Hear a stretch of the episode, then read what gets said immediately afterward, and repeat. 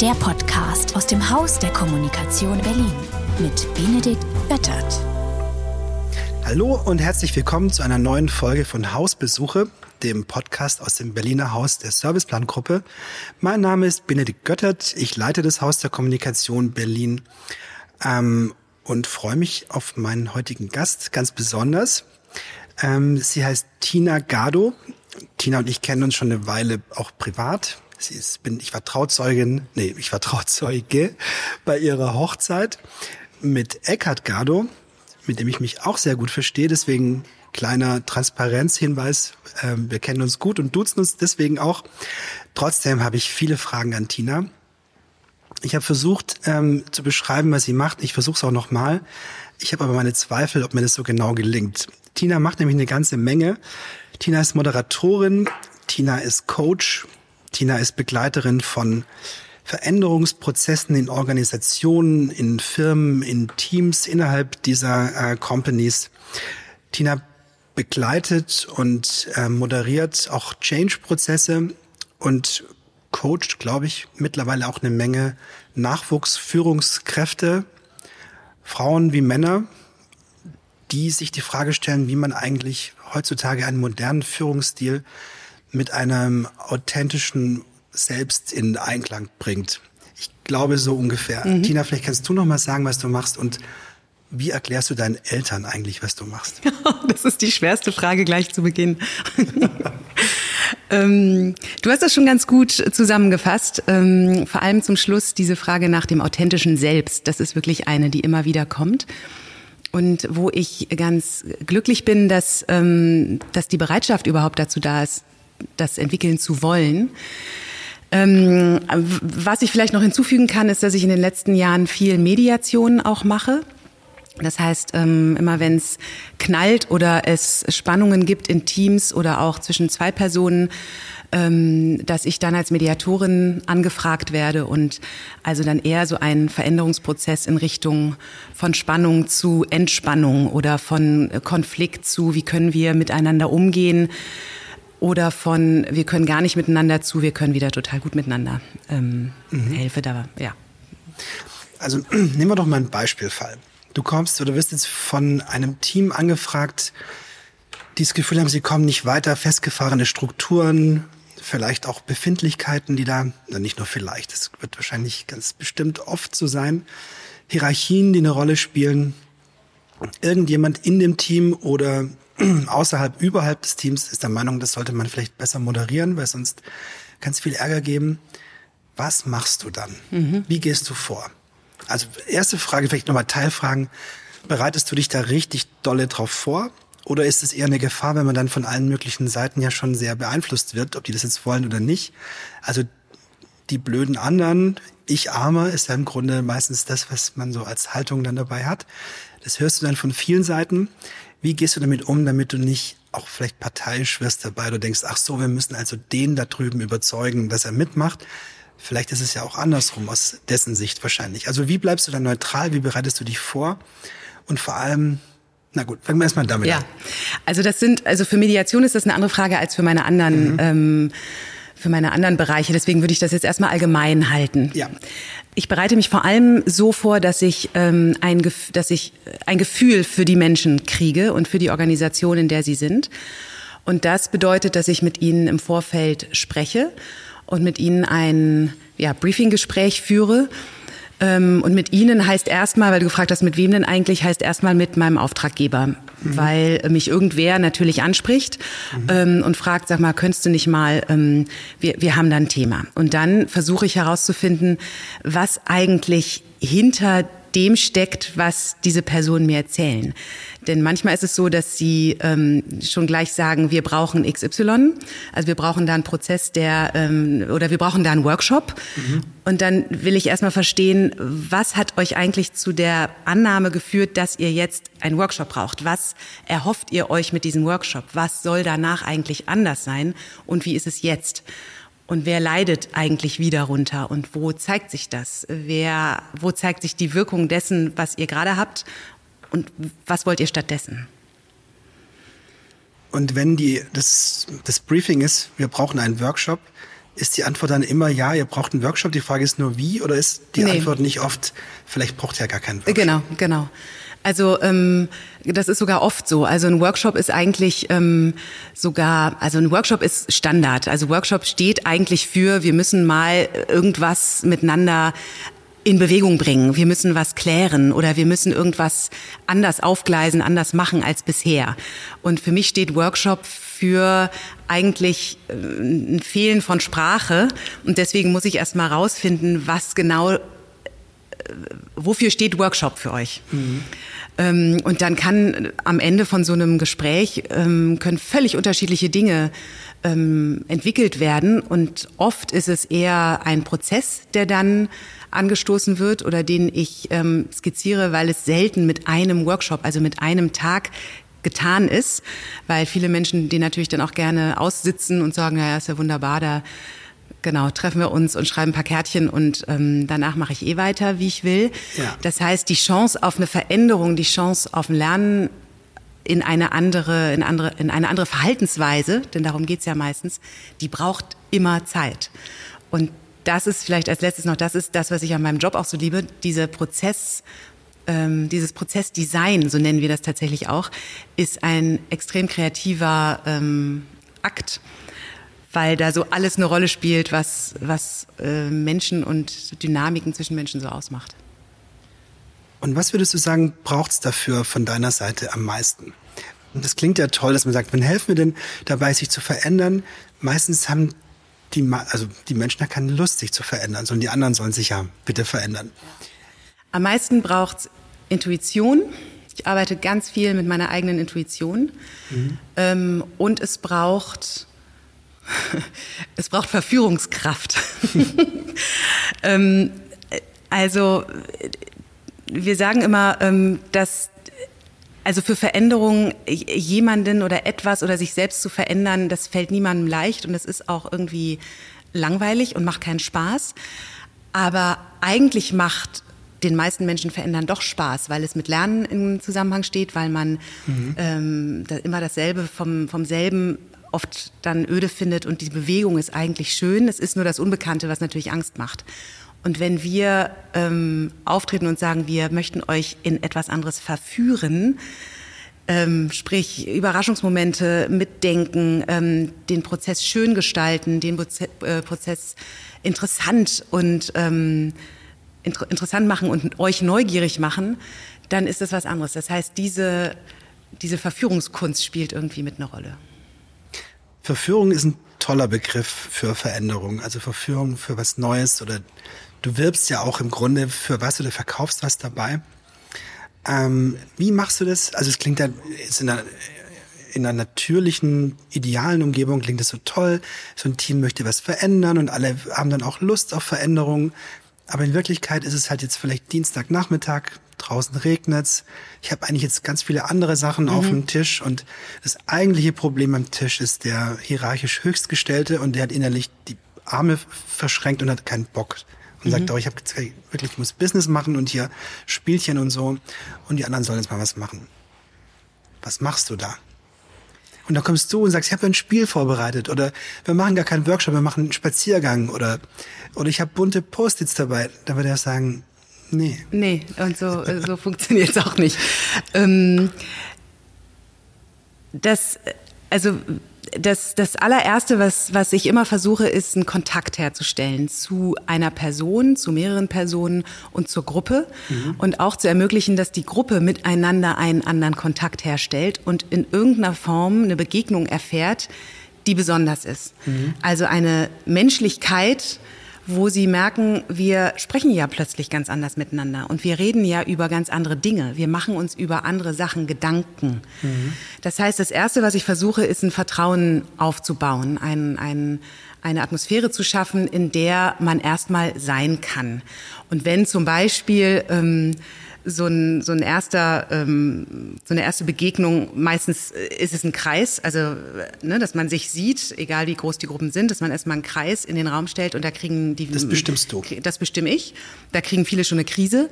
ähm, manchmal mache ich es auch, wenn ich die. Ich auch. Äh, ne, genau, wenn ich im Vorfeld einschätzen kann, die Leute kriegen da eine zu große Krise, das blockiert. Mhm. Ich muss ja immer gucken, was, was mhm. blockiert und was ähm, ist eher eine Herausforderung. Dann kann man es auch in kleinen Gruppen machen, in kleinen Gruppen abspalten. Aber zum Beispiel, wenn ich merke, die Leute machen Spruch oder kommen rein und rollen mit den Augen oder es passiert irgendwas, das kriege ich ja mit, dann kommentiere ich das und mache einen Witz drüber oder ähm, frag nach, was daran ist eigentlich jetzt so schlimm. Und schon ist man mittendrin mhm. in dem, was gerade los ist und dran ist und das nehme ich auch ernst. Und wenn die Leute sagen, boah, echt nicht, kein Kreis, kriege ich die Krise, sage ich, ja, dann stellt doch so, wie ihr möchtet. So, also mhm. das heißt, ich versuche immer am Anfang eine, eine, eine Atmosphäre zu schaffen, wo die Leute merken, okay, hier geht's nicht um Spielchen, sondern hier geht's drum, ähm, miteinander herauszufinden, wie wir gut in Kontakt kommen. Mhm. Und wenn ich dafür nur wenig, äh, wenn ich dafür wirklich nur einen Tag habe, dann ist es natürlich auch ein ganz schönes, äh, dann kann ich ganz viel auf, auf Erfahrung aufbauen, aber es ist trotzdem natürlich immer wieder auch ein kleines Risiko. Oder ich spreche mich auch oft mit Kollegen vorher ab, damit wir so eine Einschätzung teilen, wie ticken die Leute aus deiner Sicht. Aber wenn man länger, länger zusammen ist, kann man, ähm, kann man da auch ein bisschen rumprobieren und kriegt das nachher eigentlich ganz gut mit. Und mein, meine, mein, meine Überzeugung ist, dass je ähm, wahrhaftiger ich bin, desto weniger kann das jemand als Spielchen verstehen. Mhm. Das bedeutet, du hast zwar Tools und Tricks und so in deinem Köfferchen dabei, aber eigentlich geht's nicht um die. Und es geht auch nicht darum, dass du möglichst viele von denen kennst oder ausprobiert hast oder immer die neuesten äh, dabei hast, sondern du musst dich da auf dich verlassen und dir muss immer klar sein, was eigentlich dein Ziel dabei ist. Ja, genau. Das geht aber auch nur, wenn du wirklich selbstsicher und selbstbewusst bist. Also wenn jemand kommt und sagt, oh nee, Kreis, da bekomme ich ja gleich die Krise da gibt es ja welche, die sagen, das ist ein bisschen zurückhaltend. Es gibt aber auch Leute, die so Donald Trump-artig auftreten und dann schon auch mal eine ganz andere Stimmung plötzlich im mhm. Raum herstellen. Mhm. Da darfst du dich ja nicht einschüchtern lassen. Nee, und ähm, am Stell hilfreichsten... Mir nicht so einfach vor. Nee, ist es auch nicht. Ähm, aber ich mache das ja jetzt auch schon eine Weile. Und ich habe gelernt, das dann auch als, ähm, das dann auch ernst zu nehmen. Ähm, ich habe vor kurzem so eine Gruppe gehabt von, ähm, das war im Kontext von einer Hochschule ähm, die ja durchaus recht hierarchisch oder konservativ mhm. auch tickt. Ähm, was ich was ich einschätzen konnte, dass das System jetzt weniger offen ist, sondern eher ähm, ja eher eher enger oder geschlossener oder oder ja hierarchisch orientierter. Und ich habe auch als Test, um, um zu spüren, wie ticken die so, was kann ich machen und was nicht, habe ich am Anfang so eine Positionierung im Raum mit denen gemacht. Also habe die ähm, gesagt, es gibt so ein paar Fragen, die ich habe. Und wir haben im Vorfeld ja auch mit ein paar Leuten gesprochen. Und ich möchte mal sehen, wie sie zu bestimmten Themen, die wir heute besprechen wollen, stehen. Und habe dieses Thema benannt oder, oder eine Aussage getätigt. Und die sollten sich dazu positionieren, stimme ich total zu oder nicht, mhm. ähm, so dass man äh, wirklich auch Flagge bekennen musste einerseits, sich bewegt. Und oft ist die Bewegung raus aus dem Sitz auch schon mal mhm. gut, um, um auch das Hirn und das Denken in Bewegung zu bringen. Und dann haben die sich sehr mühsam äh, aufgerafft, sich eben ähm, hinzustellen und von ihren Plätzen zu erheben. Und einer hat die Hände, die Arme in, genau wie du sagst, die Arme verschränkt, hat sich in die Ecke gestellt und gesagt, habe ich keinen Bock zu. Boah, nee, also das geht, also das geht ja gar nicht. Also da, das will ich nicht. Also was genau, was für Spielchen, ja. was für ein Quatsch. Und dann habe ich ihn ähm, kurz gefragt, warum nicht? Und habe erstens gemerkt, okay, hier sind nicht alle gleich. Also manche sind extrem in diesen geschlossenen und, und wollen nicht rein, wo ich auch sage, fair enough, das ist so, ich, es ist sein gutes Recht, das nicht zu wollen. Und gleichzeitig habe ich dadurch, dass ich ihn irgendwann einbinden konnte und seine Meinung ihn ausdrücken lassen konnte, konnte ich sagen, okay, sehen die anderen das genauso. Mhm. Und schon war man im Gespräch miteinander und eigentlich auch schon in dem Gespräch dessen, worum es bei dem Treffen gehen sollte. Mhm. Ich stelle mir das insofern wirklich sehr anspruchsvoll vor, weil es gerade die, die da keine Lust drauf haben, haben ja meistens keine Lust drauf, weil eine große Unsicherheit irgendwo mhm. dahinter steht und weil sie vielleicht auch wissen, sie müssten selber eine ganze Menge verändern. Das wollen sie ja nicht so gern. Mein Vorurteil, vielleicht stimmt's aber auch.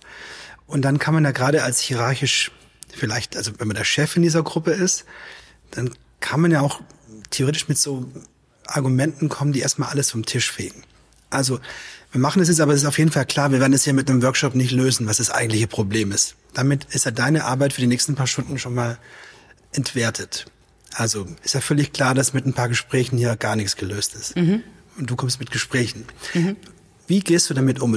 Meine, der Hintergrund der Frage ist eigentlich, wie knackt man Menschen? Mhm.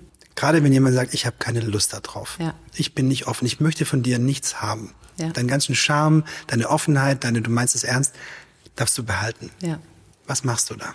Also in, in so einem konkreten, also erstmal immer ernst nehmen, also drauf eingehen. Ähm, also es gibt so diesen Satz, Störungen haben Vorrang. Und der sagt auch aus, dass, also erstens, dass du, wenn da eine Störung im Raum ist, du immer gegen irgendwas ankämpfen müsstest und es überhaupt keinen Sinn hat, einfach das zu ignorieren und weiterzumachen, weil da halt irgendwas ist, was blockiert. Und zweitens sagt es auch aus, dass diese Störung meistens nicht nur eine Person spürt und einfach ausspricht, sondern die ist halt da. Und nur in einem wird sie lauter und so laut, dass er oder sie sie aussprechen muss. Das heißt, das ist ein Indikator dafür, da ist irgendwas. Und wenn ich da mich nicht von ähm, einschüchtern lasse oder schocken lasse, dass da eine, also wenn ich es nicht so interpretiere als Sprengung dessen, was ich da tue, sondern eher neugierig drauf eingehe und frage, okay, was genau, was genau glaubst du, also warum glaubst du das? Ähm, dass es hier überhaupt nichts bringt. Was denn stattdessen? Was bräuchtet mhm. ihr denn dann? Und wo ist denn aus deiner Sicht, worum geht's denn eigentlich?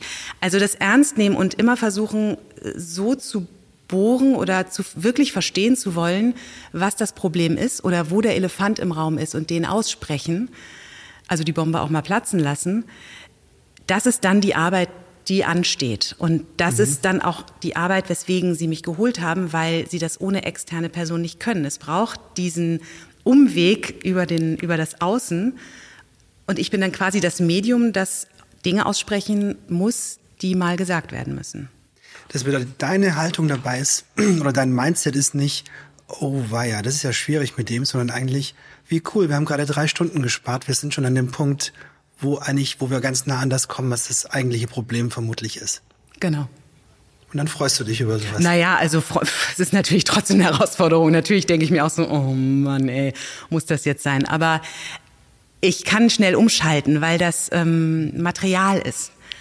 Und wenn du dann, das ist ja auch das Spannende an so, einem, an, an, an, an so einer Situation, wenn du dann den Raum versuchst zu lesen oder wenn du dann gelernt hast, den Raum zu lesen, sprich, eben auch mitkriegst, was ist bei den anderen? Scharren die mit den Füßen, gucken die nach unten, sind sie peinlich berührt, ist totales Schweigen oder, ähm, oder sind die irgendwie, ja genau, finde ich auch und was für ein Quatsch.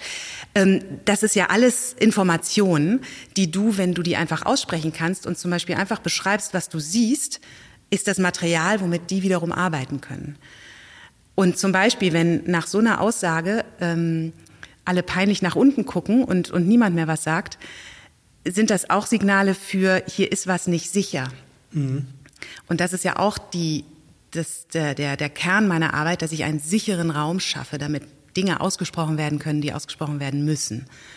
Und, und Stille, also sozusagen Rückzug und Angriff, mhm. also Aggression oder Stille oder Erstarren, sind Zeichen dafür, hier ist es nicht sicher. Und das ist für mich wiederum eine Information, wie kann ich es hier wieder sicher machen? Und Aber, das nehme ich dann wieder als Material, um mhm. weiterzuarbeiten. Wenn jetzt eine Person der Grund ist für die Unsicherheit, also zum Beispiel der große Chef, die große Chefin ist dabei, ich versuche jetzt mal Klischees ein bisschen zu vermeiden, und alle anderen fühlen sich unsicher, kannst du das machen, dass du sagst, wir machen das mal ohne Chefin oder Chef weiter? Ja, klar. Ähm, und er sagt, nee, ich bezahle den Spaß hier, ich bleibe jetzt mal schön hier. Gut, ich würde in dem Fall, also wenn es wirklich so eskaliert, würde ich auf jeden Fall eine Pause machen. Mhm. Und ich würde die Pause auch transparent machen. Ich würde auch sagen, mhm. so, jetzt sind wir mal an einem Punkt, ich glaube, wir brauchen mal alle kurz ähm, mhm. eine Pause, auch um kurz mal Luft zu schnappen, nachzudenken, so was passiert hier eigentlich gerade. Und würde dann mit dem Chef zum Beispiel sprechen. So, worum geht's hier eigentlich? Was mhm. Ähm, willst du dir im Klaren darüber, was du hier bewirkst? Also was dein Handeln eigentlich bewirkt? Und willst du das? Also so eine eigentlich so eine kleine Coaching-Session einbinden. Ja. Ähm, man kann, wenn es nicht so, je nachdem, ne, man kann es auch gut machen, dass man ähm, alle einlädt, mal kurz zum Beispiel sich hinter den Stuhl zu stellen, also einmal aufstehen, das hilft oft wirklich, auch um, um mhm. Emotionen loszulassen, einmal kurz wieder das Hirn ähm, mit Sauerstoff versorgen, kurz mal hinterm Stuhl äh, stehen und sich angucken, so, jetzt beobachtet mal. Und jeder sagt mal einmal kurz, was passiert hier gerade? Und dann ist es ein total interessanter Moment, weil, weil, weil alle äh, vermutlich unterschiedliche Perspektiven berichten, was sie wahrnehmen und was, was ähm, für sie irritierend ist oder was für sie genau der Punkt ist. Und wie gesagt, dann geht es auch von meiner, ich, von meiner Person weg. Es geht ja nicht darum, dass ich die Verantwortung für diesen Prozess habe, sondern dass ich die Verantwortung dafür habe, dass die Leute, die diesen Prozess brauchen, ihn auch bearbeiten können. Und wenn ich merke, es ist die Sicherheit, die fehlt, dann muss ich die in irgendeiner Form wiederherstellen. Und mal ist es durchs Aussprechen dessen, was andere nicht aussprechen wollen, mal ist es durch einmal kurz rütteln, so im Sinne von, stopp mal kurz, was passiert hier eigentlich gerade, was ist hier eigentlich los? Mhm. Manchmal beschreibe ich einfach die Szenerie, manchmal mache ich auch irgendwie einen Witz, wenn es passt. Ähm, also es ist, äh, gibt unterschiedliche Möglichkeiten und ähm, das ist das Verständnis von meiner Arbeit, dass ich nicht von diesem Chef, den du jetzt als Beispiel nimmst, quasi angepflaumt oder abgewertet oder in irgendeiner Form werde, weil ich gar nicht so wichtig bin. Um mich geht es ja überhaupt nicht. Und kommst du damit klar, wenn du abgewertet wirst? Also so, was weißt du denn von unserem Business? Oder du bist doch viel zu jung? Oder sowas gibt es ja auch. Ja. Macht dir das was aus oder bist du da mittlerweile mit allen Wassern gewaschen? Inzwischen weniger. Am Anfang natürlich schon. Also ich habe da mit irgendwie Ende 20, Anfang 30 angefangen und da fand ich selbst, dass ich wahrscheinlich noch viel zu jung bin und von nichts eine Ahnung habe. Genau, Sie haben recht. ähm, der Punkt ist halt, ich habe vom Prozess eine Ahnung. Also ich bin, ich bin eine mhm. Expertin im Wie. Und Natürlich habe ich nicht die Ahnung, wie die alle, logisch, das was, ich kann mich ja nicht in diese ganzen Themen einarbeiten bis in die Tiefe, aber ich nehme halt andere Dinge wahr. Und darin bin ich Expertin und das kann ich Ihnen bieten. Und wenn Sie die Inhalte brauchen ähm, für die Beratung, dann kann ich auch inzwischen sowieso, ich glaube, das hätte ich auch immer schon sagen können, sagen, dann bin ich nicht die Richtige. Mhm. Ja, es ist eine Stärke, wenn du denn das inhaltlich gar nicht so kennst. Ne? Also wenn es ja. jetzt Raketen Techniker-Team ist, musst du ja nicht wissen, wie man Raketen baut. Das wäre sogar ganz gut, wenn du es nicht weißt in dem Fall. Wenn die genau. auch ein inhaltliches Streitpunkt haben oder so. Genau. Wie gut kannst du Menschen lesen? Ist es überhaupt wichtig oder kannst du, könntest du auch sagen, es geht für mich um den Prozess und ich kann das alles andere ausblenden? Oder ist es wichtig, dass du die lesen kannst? Es ist wichtig. Ich, ähm, das ist mein, ähm, meine große wie soll ich sagen, da, da strebe ich nach, dass ich das immer besser kann. Ich würde nicht sagen, dass ich das wahnsinnig gut kann, aber immer, immer besser. Ähm, was ähm, mir macht es mir macht es tatsächlich eine diebische Freude zu versuchen, die Menschen, mit denen ich arbeite, zu verstehen. Ähm, dabei helfen mir natürlich auch Techniken und und Ansätze, mit denen ich mich beschäftigt habe und ähm, und da kann man schon Zeichen lesen, Spuren lesen, Interaktionen lesen, ähm, Talente entdecken. Das ist, das ist eine große Freude. Das, das mache ich eigentlich automatisch, dass ich, wenn ich mit jemandem spreche, an, an manchen also wenn, wenn die Augen leuchten, merkt man schon, aha, das, worüber diese Person gerade spricht, ist, ist, ähm, macht ihr Freude und dann kann ich ein Talent damit verbinden und das wiederum hilft mir natürlich, diese Person auch zu lesen. Ähm, aber vor allem äh, habe ich in den, in den Jahren meines Jobs gelernt, ähm, Gruppen zu lesen, also tatsächlich so Dynamiken zu verstehen. Ähm, und und ähm, sehr schnell zu merken, wenn irgendwer sich zurückzieht, ähm, wenn irgendwer sehr laut ist, ähm, woran kann das liegen, wenn jemand aus Unsicherheit um sich herum poltert. Wenn, also diese Dinge und die brauche ich auch. Also das braucht es tatsächlich, das gut sehen zu können zumindest. Mhm. Okay, vielleicht mal einen praktischen Tipp, ist mal praktische Berufshilfe für mich. Wenn wir als Agenturteam bei einem Kunden präsentieren, gibt's, ist ja nicht selten der Fall, dass ein Gremium sitzt, das auch durchaus hierarchisch, manchmal sogar am Stuhl erkennbar, wer äh, am meisten zu sagen hat. Und dann ist es leider oft so, und das versucht man natürlich mit allen Mitteln zu vermeiden, dass der erste Kommentar von jemandem kommt, der zeigen muss, wie kritisch er ist mhm. und wie toll er aufgepasst hat und sagt dann erstmal irgendwas, was er besonders blöd findet an der mhm. Idee, die wir gerade vorgestellt mhm. haben. Das gilt es mit allen Mitteln zu vermeiden, aus meiner Sicht. Also das kann schon irgendwann kommen, aber damit ist oft leider die Stimmung gesetzt und da kommt der Nächste und will das nochmal überbieten. Und dann geht es in die falsche Richtung. Mhm. Aber ich möchte lieber hören, was hat Ihnen besonders gut gefallen. Mhm. Versuche eher durch, durch so eine mhm. Frage dahin zu kommen. Aber gibt es Tricks, wie man es vermeiden kann? Oder wie man das wieder einfängt, wenn es so losgeht? Also ich glaube, vermeiden, ähm, vielleicht kann man es vermeiden, aber das, das interessiert mich tatsächlich eher nicht, weil ich mir denke, Menschen sind, wie sie sind. Du kannst nicht in die Reihen kriechen. Wie sollst du das vermeiden? Wenn da jemand ist, der das unbedingt will, dann kannst du es nicht vermeiden. In so einem Fall denke ich, ist es, also diese Person will ja vermutlich, wie du sagst, irgendwie sich zeigen und zeigen, wie, was für ein kritischer Geist zum Beispiel sie ist. Ja. Und das anzuerkennen, hilft meistens, die Luft rauszunehmen. Also ähm, zu sagen, ah, interessanter Punkt. Ja, da haben Sie, da haben Sie was echt richtig gut gesehen, stimmt. Und das sozusagen in mhm. den eigenen Worten wiederzugeben, ist mhm. so, ein, dass der nur nicken kann. Also, dass er sagen, ja genau, der hat mich verstanden, okay, dann hat er nicht mehr viel zu sagen. Und dann zu sagen, und was haben Sie gesehen, was Ihnen gut gefallen hat? Das eine haben wir jetzt schon ab, also hier haben wir schon einen Punkt. Das ist irgendwie noch ein kritischer Punkt, können wir später darauf zurück. Und was hat Ihnen richtig gut gefallen? Und das kannst du dann machen, weil du ja auf das andere eingegangen bist. Wenn du einfach drüber hinweggehen würdest, würde es eine totale unangenehme Stimmung, äh, weil jeder es sehen würde. Und ich denke, souverän ist es, dazu zu stehen, zu sagen, ja, hast du gesehen. Okay, mhm. interessant. Vielleicht ist es eine Spur, auf die wir noch äh, zurückkommen müssen. Guter Punkt. Also ich würde nicht sagen, es gilt es in jedem Fall zu vermeiden. Es geht eher darum, dass du zeigst, wir sind offen, deswegen präsentieren wir ja. Wir sind offen mhm. für eure Rückmeldungen und wenn wir das ernst meinen, mhm. sind das natürlich auch welche, die. Ja, ja die, die, das, also ich gebe dir natürlich recht, die sollen zu Wort kommen, die sollen auch ausgesprochen werden. Ist nur doof, wenn, wenn es eine Dynamik bekommt und irgendjemand vereinbart hat, jetzt geben wir alle der Reihe nach Feedback. Und dann ist es schwer, da dazwischen zu, zu kretschen. Wenn es dann gleich so negativ beginnt, kann es passieren, dass eigentlich alle ganz gut fanden, aber trotzdem wurde dann 90 Prozent gesagt, was irgendwie blöd war. Also ich finde ja immer sehr wirkungsvoll, wenn man, ähm, wenn man nicht nur den Inhalt hört, sondern auch den Prozess im Blick hat.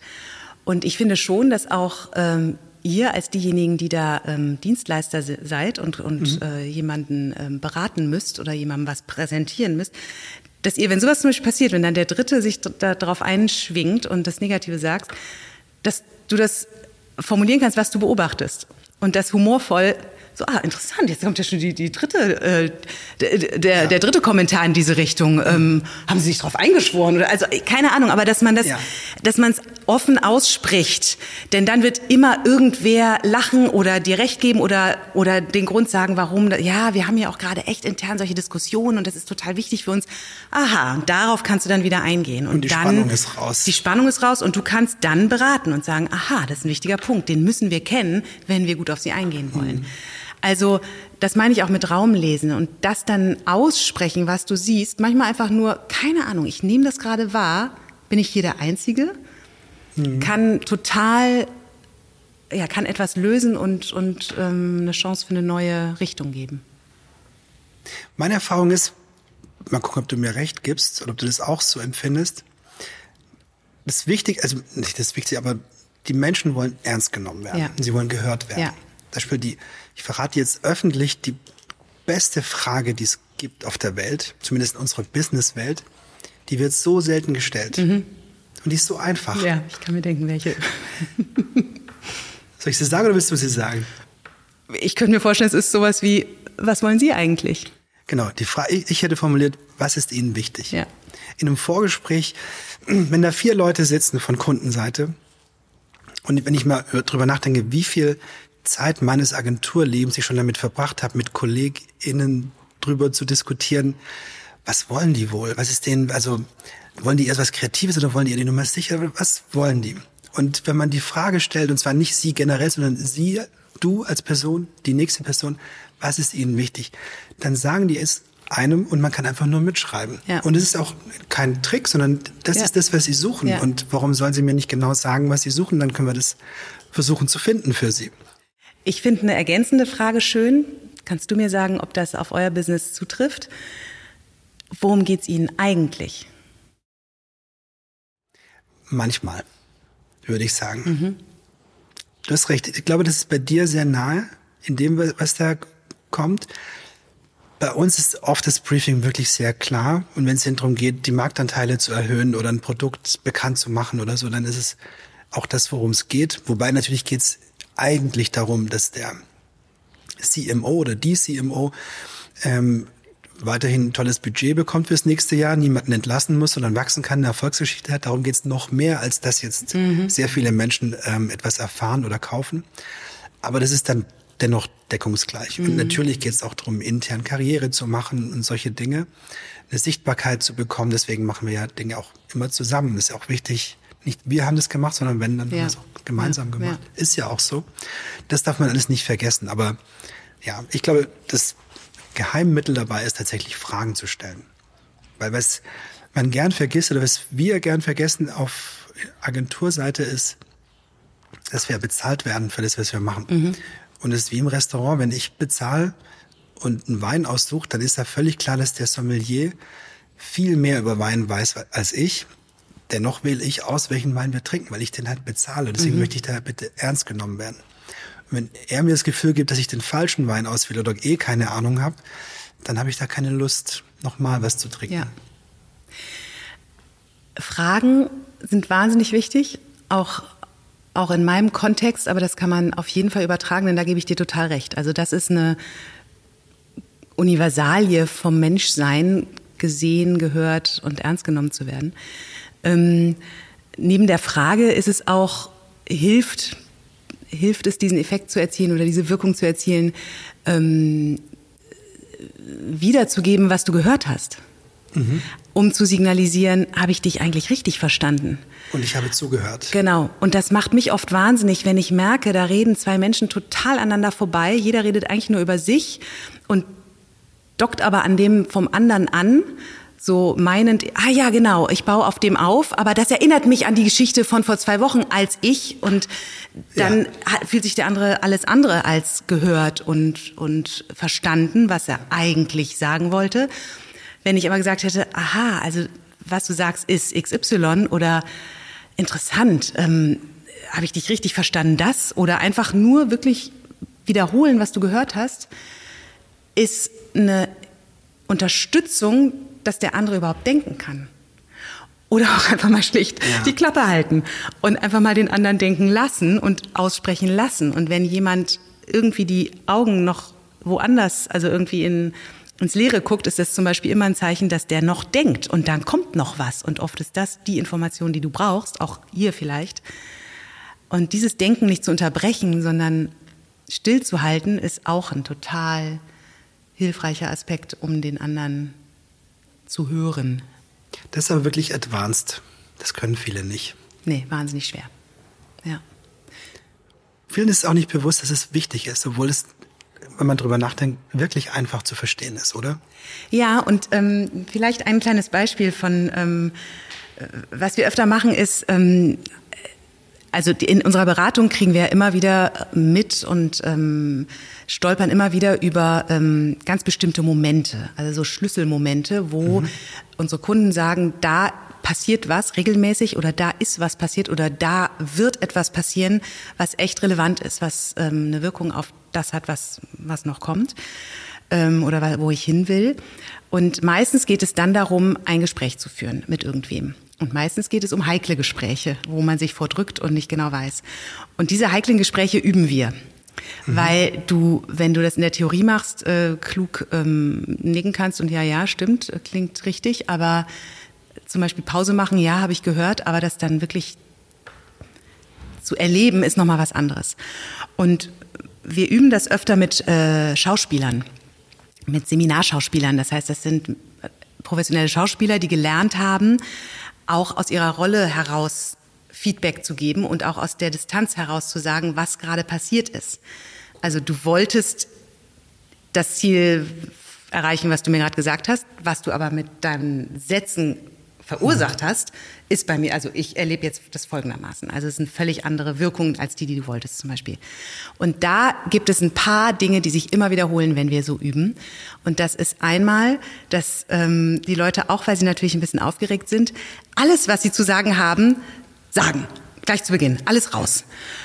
Und der andere äh, ist nach spätestens dem fünften Satz raus und denkt an was mhm. anderes, weil er gar nicht mehr zuhören kann, gar nicht mehr weiß, was, was will er eigentlich von mir? Ich verstehe mhm. überhaupt nicht, warum ich hier sitze.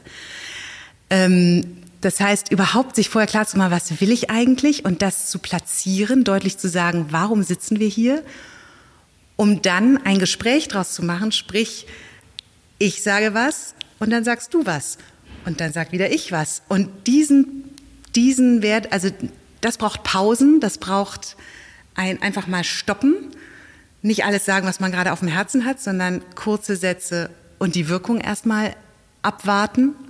Das sind Dinge, die irre wirkungsvoll sind. Ja. Und die eigentlich nur eine kurze Bewusstwerdung brauchen. Also äh, dieser Effekt ist immer lustig. Die Leute lachen sich kaputt, wenn sie merken, so krass, ja, stimmt. Braucht's gar nicht. Also ein Gespräch setzt ja voraus, dass der andere Recht haben könnte. Genau. Aber oft ja. ist es ja nicht so. Oft wie du es vorhin beschrieben ja. hast, ein Monolog und ein Monolog treffen sich und werden oft durch eine Assoziation oder durch, wie bei diesem Spiel, wo das mit dem letzten Buchstaben ja, genau, das Wort genau. aufhört, das nächste genau. mit dem Beginn, mhm. so ein bisschen. Aber eigentlich sind es zwei Monologe. Mhm. Aber du gerade gesagt hast, ähm, kritische Gespräche oder knifflige Gespräche, gilt das alles auch für ein privates, kniffliges Gespräch? Und wenn, also in der Beziehung oder zwischen ja. Freunden mhm. und Freundinnen, würdest du sagen, dass man, dass man die dann auch immer führen muss? Weil, also, vorhin hatten wir das, wenn jetzt irgendwas rauskommt, dann merkst du, ah, da ist was versteckt, da müssen wir mal, da tut der Zahn weh, da müssen wir uns das mal genauer angucken. Mhm. Gilt das privat auch? Oder machst du das privat, so wie ich dich so direkt fragen darf? Wenn da irgendwas ist, sagst du, Ecki, wir müssen mal quatschen. Oder ich würde gern mal mit dir, mich beschäftigt etwas, oder? Mm, Mache ich schon, ja. Nicht immer, aber äh, weil es natürlich verschiedene ähm, verschiedene Möglichkeiten gibt, etwas aufzulösen, mhm. was einen beschäftigt. Und gerade wenn man sich lange kennt und äh, lange verheiratet ist, dann weiß man auch, wie der andere reagiert oder was gerade passt und wann etwas passt. Und so ein Gespräch passt nicht immer mhm. und löst es auch nicht immer auf. Und äh, oft überlege ich mir vorher selbst, was ist mein Anteil eigentlich daran und wo war ich irgendwie, wo bin ich in meine eigene äh, mhm. Falle getappt, in mein eigenes Verhaltensmuster und es hat eigentlich mit ihm überhaupt nichts zu tun. Insofern würde ich das nicht pauschal mit Ja beantworten, aber ähm, ich glaube schon, dass ähm, und es gibt sogar da eine, ich habe äh, vor kurzem das gehört, dass ähm, ähm, die besten Beziehungen tatsächlich die sind, in denen ähm, in denen solche Gespräche geführt werden können. Also wo ein mhm. Paar gelernt hat, unangenehme Dinge miteinander zu besprechen. Das Thema Coaching hast du vorhin noch angesprochen. Mhm. Du coachst ja ein, ein, ähm, einige Nachwuchsführungskräfte und du sagst, da geht es darum, dass sie einen modernen Führungsstil auch der Generation Z vermutlich ähm, oder jüngerer Mitarbeiter und Mitarbeiterinnen ähm, zu vereinen mit authentisch bleiben und nicht jetzt, ich muss so eine Rolle und Management-Tipps 1 bis 24 jetzt umsetzen, sondern ich möchte ich bleiben, ein netter, kluger, authentischer Mensch und trotzdem diese Rolle erfüllen. Also sowohl ich bleiben als auch eine Rolle erfüllen. Das ist ja vermutlich der Konflikt dabei, oder? Oder was würdest du sagen, ist da die größte Herausforderung? Oder die häufigste? Die, die, die größte Herausforderung ist eigentlich, die Bilder fallen zu lassen, die man so hat als ich, als Führungskraft müsste doch eigentlich mal. Mhm. Oder das ist eine der Herausforderungen und die andere Herausforderung ist, äh, den eigenen Glaubenssätzen auf die Spur zu kommen, mhm. was manchmal miteinander verbunden ist. Also was denke ich eigentlich die ganze Zeit, was mich am, an dem hindert, was ich intuitiv eigentlich machen würde? Also ähm, glaube nicht alles, was du denkst. Ne? Also da, mhm. oft, oft geht es darum, so ein paar Denkblockaden ähm, zu ziehen, um dann zu fragen, ja, und was würdest du denn tun? Und oft, oft ist es so, ja, sie wissen es eigentlich schon und brauchen aber noch mal so ein bisschen, äh, müssen sich das selbst noch mal bewusst werden, müssen da eine eigene Sprache für finden, um dann zu sagen, ja, und das funktioniert bei uns auch gut. Das heißt, meistens geht es darum, ähm, diese, diese ähm, Spannung zwischen was, ein bisschen was du gesagt hast, was, was sollte diese Rolle eigentlich sein? Was denke ich, dass diese Rolle ist? Und was, wer will ich eigentlich sein? Mhm. Und ähm, in, dem, in den Coachings geht's meistens in diese Richtung. Wenn du das wirst, was du sein willst, dann ist es auch in sich stimmig und passend. Und dann wirst du genau so mit deinen Mitarbeitern umgehen, wie du das, ja, wie, wie, es, wie, es, wie es hilfreich ist. Da geht es auch darum, um die Frage, wie gewinnt man Menschen für sich, oder? Also wie knackt man Menschen, ist vielleicht der gemeinsame Nenner zwischen einem Moderations- oder ähm, Begleitungsjob, wie auch ähm, für die Führungskräfte, die andere für sich gewinnen müssen, dass sie ihnen folgen oder ihren Ideen folgen oder ihren Vorgaben folgen oder ihren Vorstellungen zumindest folgen. Willst du es unterschreiben oder stimmt es nicht? Wie knackt man Menschen? Ja. Und wie ähm, gewinnt man Menschen? Wie gewinnt man Menschen? Und ähm, auch, wie schaffe ich Sicherheit? Da sind wir wieder bei diesem, mhm. ich, ich, ich merke immer mehr, wie wichtig das ist. Das hat natürlich auch dann mit Vertrauen zu tun. Also wie schaffe ich Sicherheit und wie kann ich erkennen, dass da jemand sich offenbar gerade nicht sicher fühlt und nicht, und nicht das sagt, was er eigentlich zu sagen hat.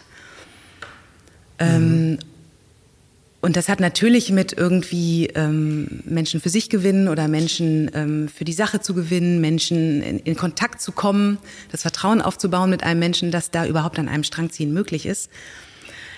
Und das, das ist oft auch Teil des Coachings zu erkennen. Also das, gestern hatte ich das gerade, dass mir ähm, ähm die, die Coachie gesagt hat, naja, aber dann, ich, ich fragte immer ganz genau, und was passiert dann und was ist dann passiert? Und sie können das ganz genau beschreiben.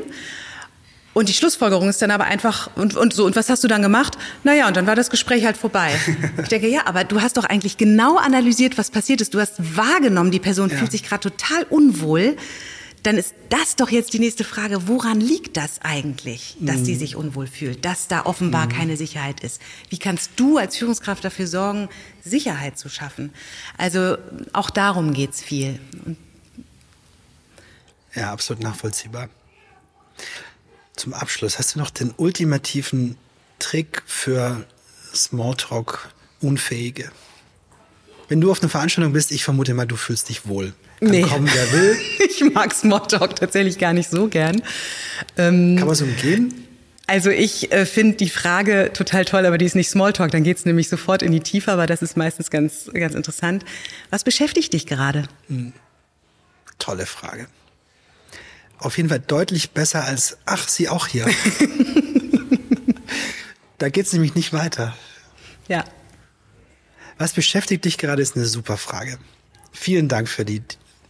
Die werde ich mir äh, merken. Für deinen nächsten Smalltalk. ja, ich versuche ja dann auch zu umgehen, weil ja. ich kann es nicht. Oder ich bilde mir ein, ich kann es nicht. Und du hast doch bestimmt auch schon viele Fragen probiert. Welche, welche sind bei dir die Top drei?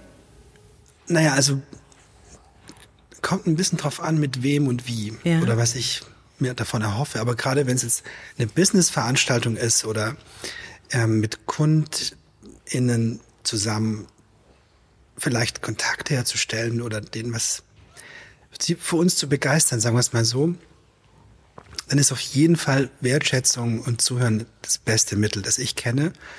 Und bei einer Veranstaltung kann man finde ich, gut fragen, wie, wie bewerten Sie diese Veranstaltung? Wie fanden Sie den Vortrag gerade? Mhm. Und schon ist der, fühlt derjenige sich ernst genommen und es kommt ein bisschen mehr bei raus als, ja, ganz schön was los hier, oder? Hätte ich gar nicht gedacht. Mhm. Ja, ja, obwohl es so warm ist. Ne? Mhm, so. also, ja. Das ist, äh, da kommt man nicht so weiter. Und das andere ist ähm, Zuhören. Also aus meiner Erfahrung ist es, das habe ich wirklich schon so erlebt, ein Kunde vor einem Meeting ist auch so eine klassische Smalltalk-Situation, wo ich mich lange schwer getan habe, wie geht man damit um? Das Beste, was in dem Moment passieren kann, ist, dass irgendwas kaputt geht und mhm. ich nicht schuld bin. Mhm. So, es gibt plötzlich keinen Beamer oder mhm. die Wand äh, ist oder der falsche Raum. Super, damit kann ich umgehen mhm. und ich habe schon was gut und so. Aber wenn es nicht passiert und es ist wirklich äh, so geschehen, der Kunde erzählt, dass er gerade in New York im Marathon, äh, den Marathon gelaufen mhm. ist. Und dann würden, glaube ich, von zehn Agenturleuten neun entweder sagen, oh, Marathon, boah, das könnte ich ja nie. Mhm. Oder sie sagen, New York, ich bin letztens in Boston mhm. gelaufen. Mhm. beides interessiert denjenigen aber nicht so. Weil er gerade voller Stolz und Erinnerungen und Freude an seinen New York Marathon denkt. Und ich finde es in so einem Moment sehr einfach zu sagen, ach echt, wie war das denn? Es muss doch toll sein, an den Gebäuden vorbei und am Hudson River entlang und so weiter. Und dann entsteht eine tolle Assoziationskette in dessen Kopf. Er fühlt sich wertgeschätzt und ich erfahre was dabei.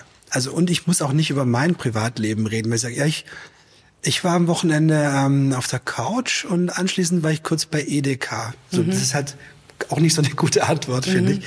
Und da habe ich auch keine Lust drüber zu, zu sprechen, sondern dann kann derjenige erzählen, er fühlt sich wertgeschätzt und ich schaffe schon meine ganz gute Atmosphäre, um anschließend ähm, vielleicht meine Ideen vorzustellen.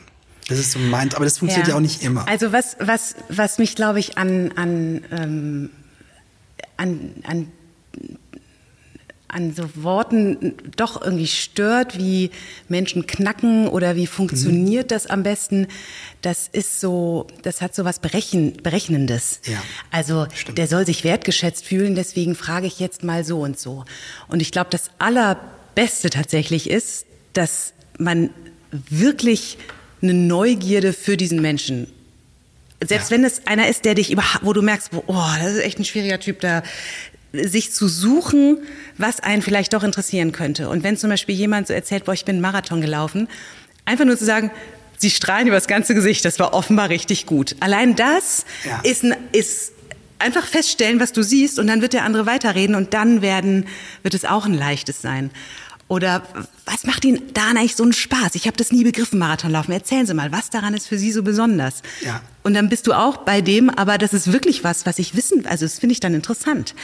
Würde ich unterstreichen. Also ich glaube, die beste Form, Interesse zu zeigen, ist Interesse zu haben. Genau. Und das, ich glaube auch, das kann man nicht faken. Oder genau. wenn dann nicht lange. Also in so einem, jeder hat so ein Glas in der Hand und man hat so 20 Sekunden, dann kann man es vielleicht, dann ist es aber auch egal ein bisschen. Aber wenn es darum geht und mit Leuten, denen ich arbeite, sei es hier im Haus der Kommunikation oder auf Kundenseite, mit denen möchte ich ja auch eine Beziehung aufbauen, mhm. eine längerfristige, mhm. ein Vertrauen und auch ein Sicherheitsgefühl mhm. aufbauen. Das ist echtes Interesse, mhm. idealerweise. Also wenn nicht, dann sollte man auch nicht so tun, als ob. Ich glaube auch, dass man das relativ schnell ja. merkt oder man hat ein Störgefühl dabei ja. oder jeder von uns, glaube ich, hat auch schon mal Kontakt gehabt mit, mit so dem typischen Verkäufer. Und man denkt, da will mir doch gerade jetzt jemand ja, irgendwie, ja. ich kann zwar nicht genau sagen, warum, und, ja. aber es fühlt sich ganz seltsam sofort. an. Und es ist wie, wie Hunde, die riechen, wenn man Angst hat. Und ich glaube, sowas, da haben wir alle möglichen Sinne. Und die, wenn man das als ähm, Protokoll anschließend sich durchlesen würde, würde es einem nicht auffallen. Aber so viele andere Signale und ja, ich sehe das wie du. Ja. Und das macht auch viel mehr Spaß einem selbst. Also wirklich zu gucken. Das, das stimmt, aber warum ich es trotzdem auch gut finde, solche Techniken oder warum ich auch eine Formulierung wie Menschen knacken oder welche Tools gibt, weil das gerade Leuten, die ganz neu sind oder die so ein Meeting zum ersten Mal machen oder zum dritten Mal, denen gibt es Sicherheit. Ja. Also mein erstes Kundenmeeting war, glaube ich, eine wirklich eine Katastrophe.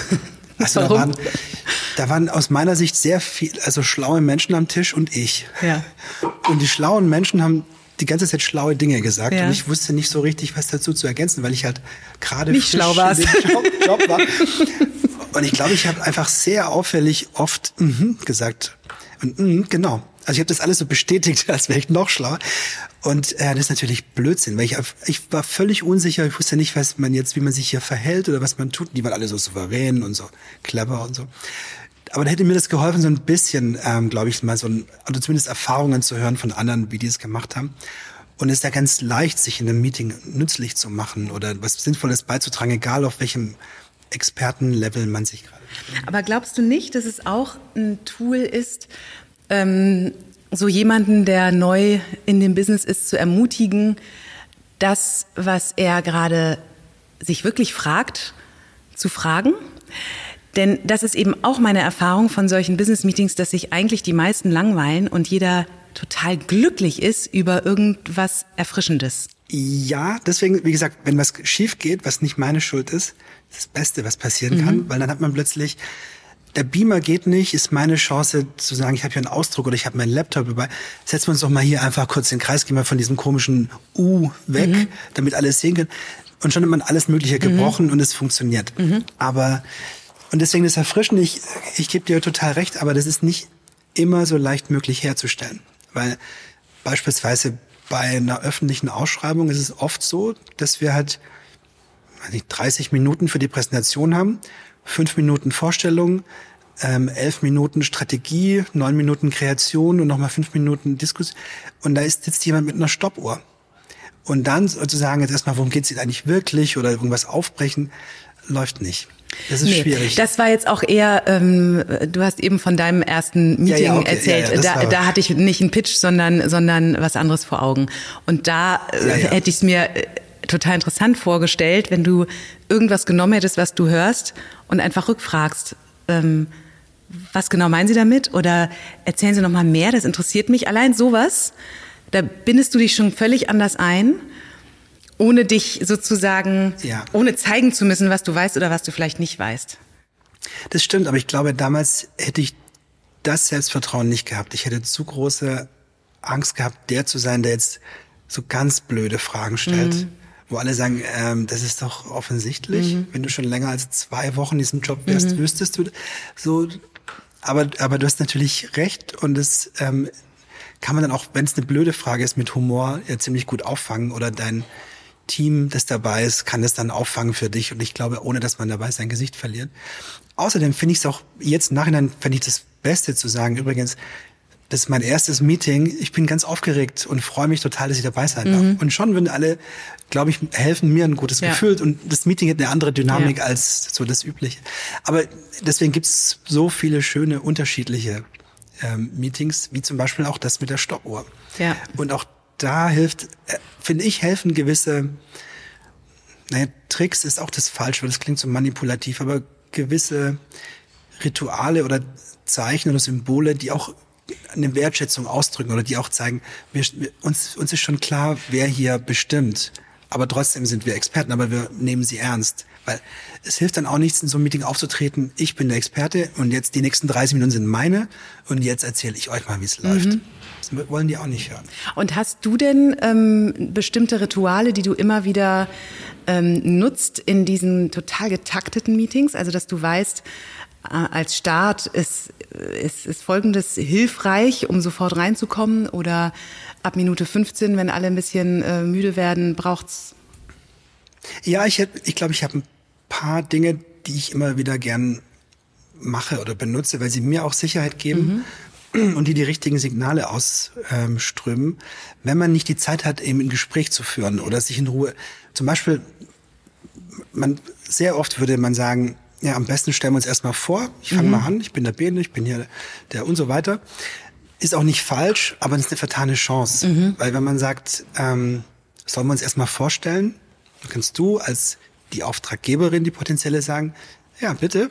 Dann würde ich sagen, ähm, wer soll anfangen? Fangen Sie doch an.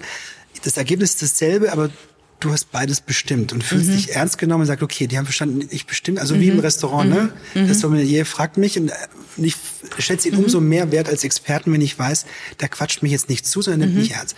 Sowas hilft, finde ich, um so eine Stimmung herzustellen ja. in kurzer Zeit, ohne dass man halt ein Gespräch führt oder irgendwie jemanden ja. In irgendeiner Weise zum Strahlen bringen kann, sondern der will mir einfach nur Dinge abhaken. Was bei mir komischerweise ist, aber jetzt ähm, vielleicht ein bisschen sehr aus dem Nähkästchen, aber oft bin ich, ich bin auch aufgeregt, mhm. natürlich, zumindest schon ein bisschen. Muss man auch, ja, nicht sein. Würde ich auch sagen, ja, genau. Weil man, man stellt jetzt nicht irgendwas vor, sondern wir haben da jetzt wochenlang dran gearbeitet, Ideen verworfen, dran gefeilt und so. Das ist ja wenn ich ein Bild male, es ihm zeigt, möchte ich auch, dass der das gut findet. Oder wenn ich ein Gedicht geschrieben habe, dann möchte ich nicht, dass der andere sich nur kaputt lacht oder die andere, und, sondern möchte ich ein bisschen Feedback. Ja. Ist da nicht anders. Und deswegen oft, oder man kommt spät und man musste irgendwie vier Stockwerke hoch mhm. und, und, hat noch einen Beamer zu tragen und einen Laptop. Und dann ist man außer Atem. Dann, wenn man, also wenn ich einmal nicht anfange, richtig ruhig zu atmen, sondern so kurzatmig, dann komme ich da nicht raus. Ja. Deswegen hilft mir das sehr bei Chart 3 einen Film oder eine Pause oder irgendwas einzubauen, wo ich mal ganz kurz nicht rede und dann kriege ich wieder meine Aha. Sicherheit. Das finde ich interessant, weil du dann für dich sorgst, ne? Also, ja, in dem Fall sorge ich für mich. Genau, und, und weil du weißt, dass wenn du gut für dich sorgst und dir gerade einen guten Moment baust, dass du dann auch wieder für den anderen gut, also den anderen wieder gut einbinden kannst. Und ich zwinge mich auch so dazu, immer wieder mal an das Thema Pausen zu denken.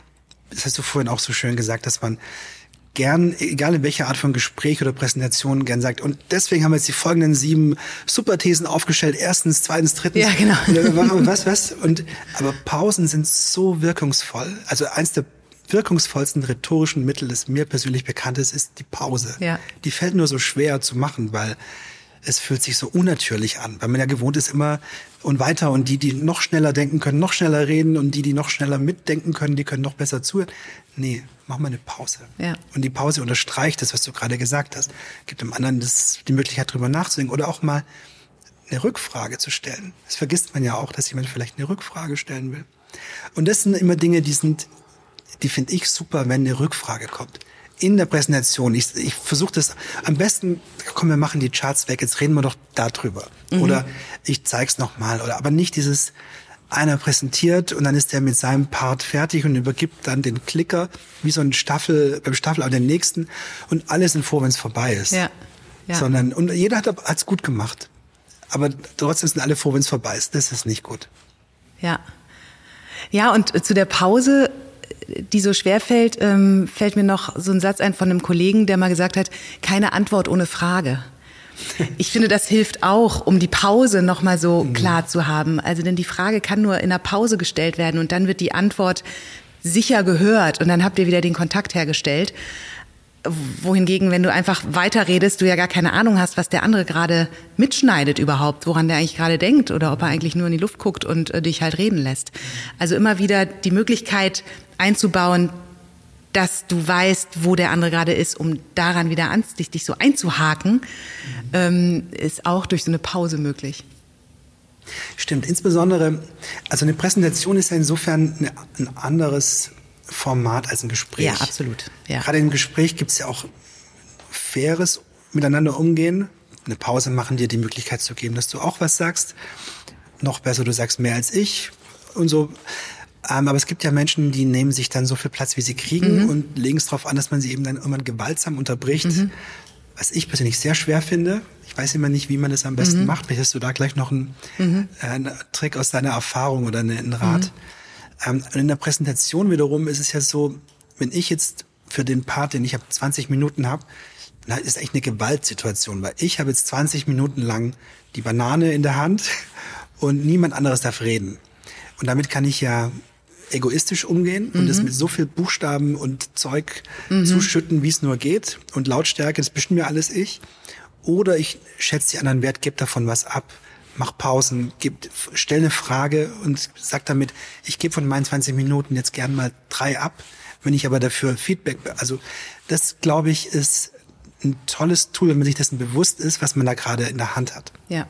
Aber oft ist es ja schwer, das in dem Moment dann wirklich mit der Souveränität zu nutzen, wenn man weiß, oh, wir haben so viele Charts und ich habe 20 Minuten beim Rehearsal habe ich da 21, 15 für gebraucht. Also ich muss mich bis, so, mhm. das ist aber kein, nee, vor allem ist, Start. ja, oder die, die, vielleicht auch die, die, die falsche, die falsche Frage, die man sich selbst stellt, ne? denn eigentlich ist ja immer die Frage, wie erreiche ich eine, die Wirkung beim anderen, dass ich das erreiche, was ich erreichen will. Mhm. Und ist das mit viel Reden und möglichst noch drei Charts mehr? Also erreiche ich dann wirklich das, was ich will?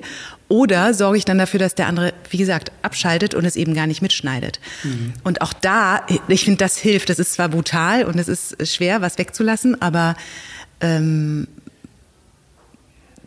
das hilft, sich wieder neu zu kalibrieren. Worum geht's hier? Worum geht's hier mhm. eigentlich? Und ach ja, der andere soll ja mitdenken. Ähm, vielleicht ist dann weniger Text besser.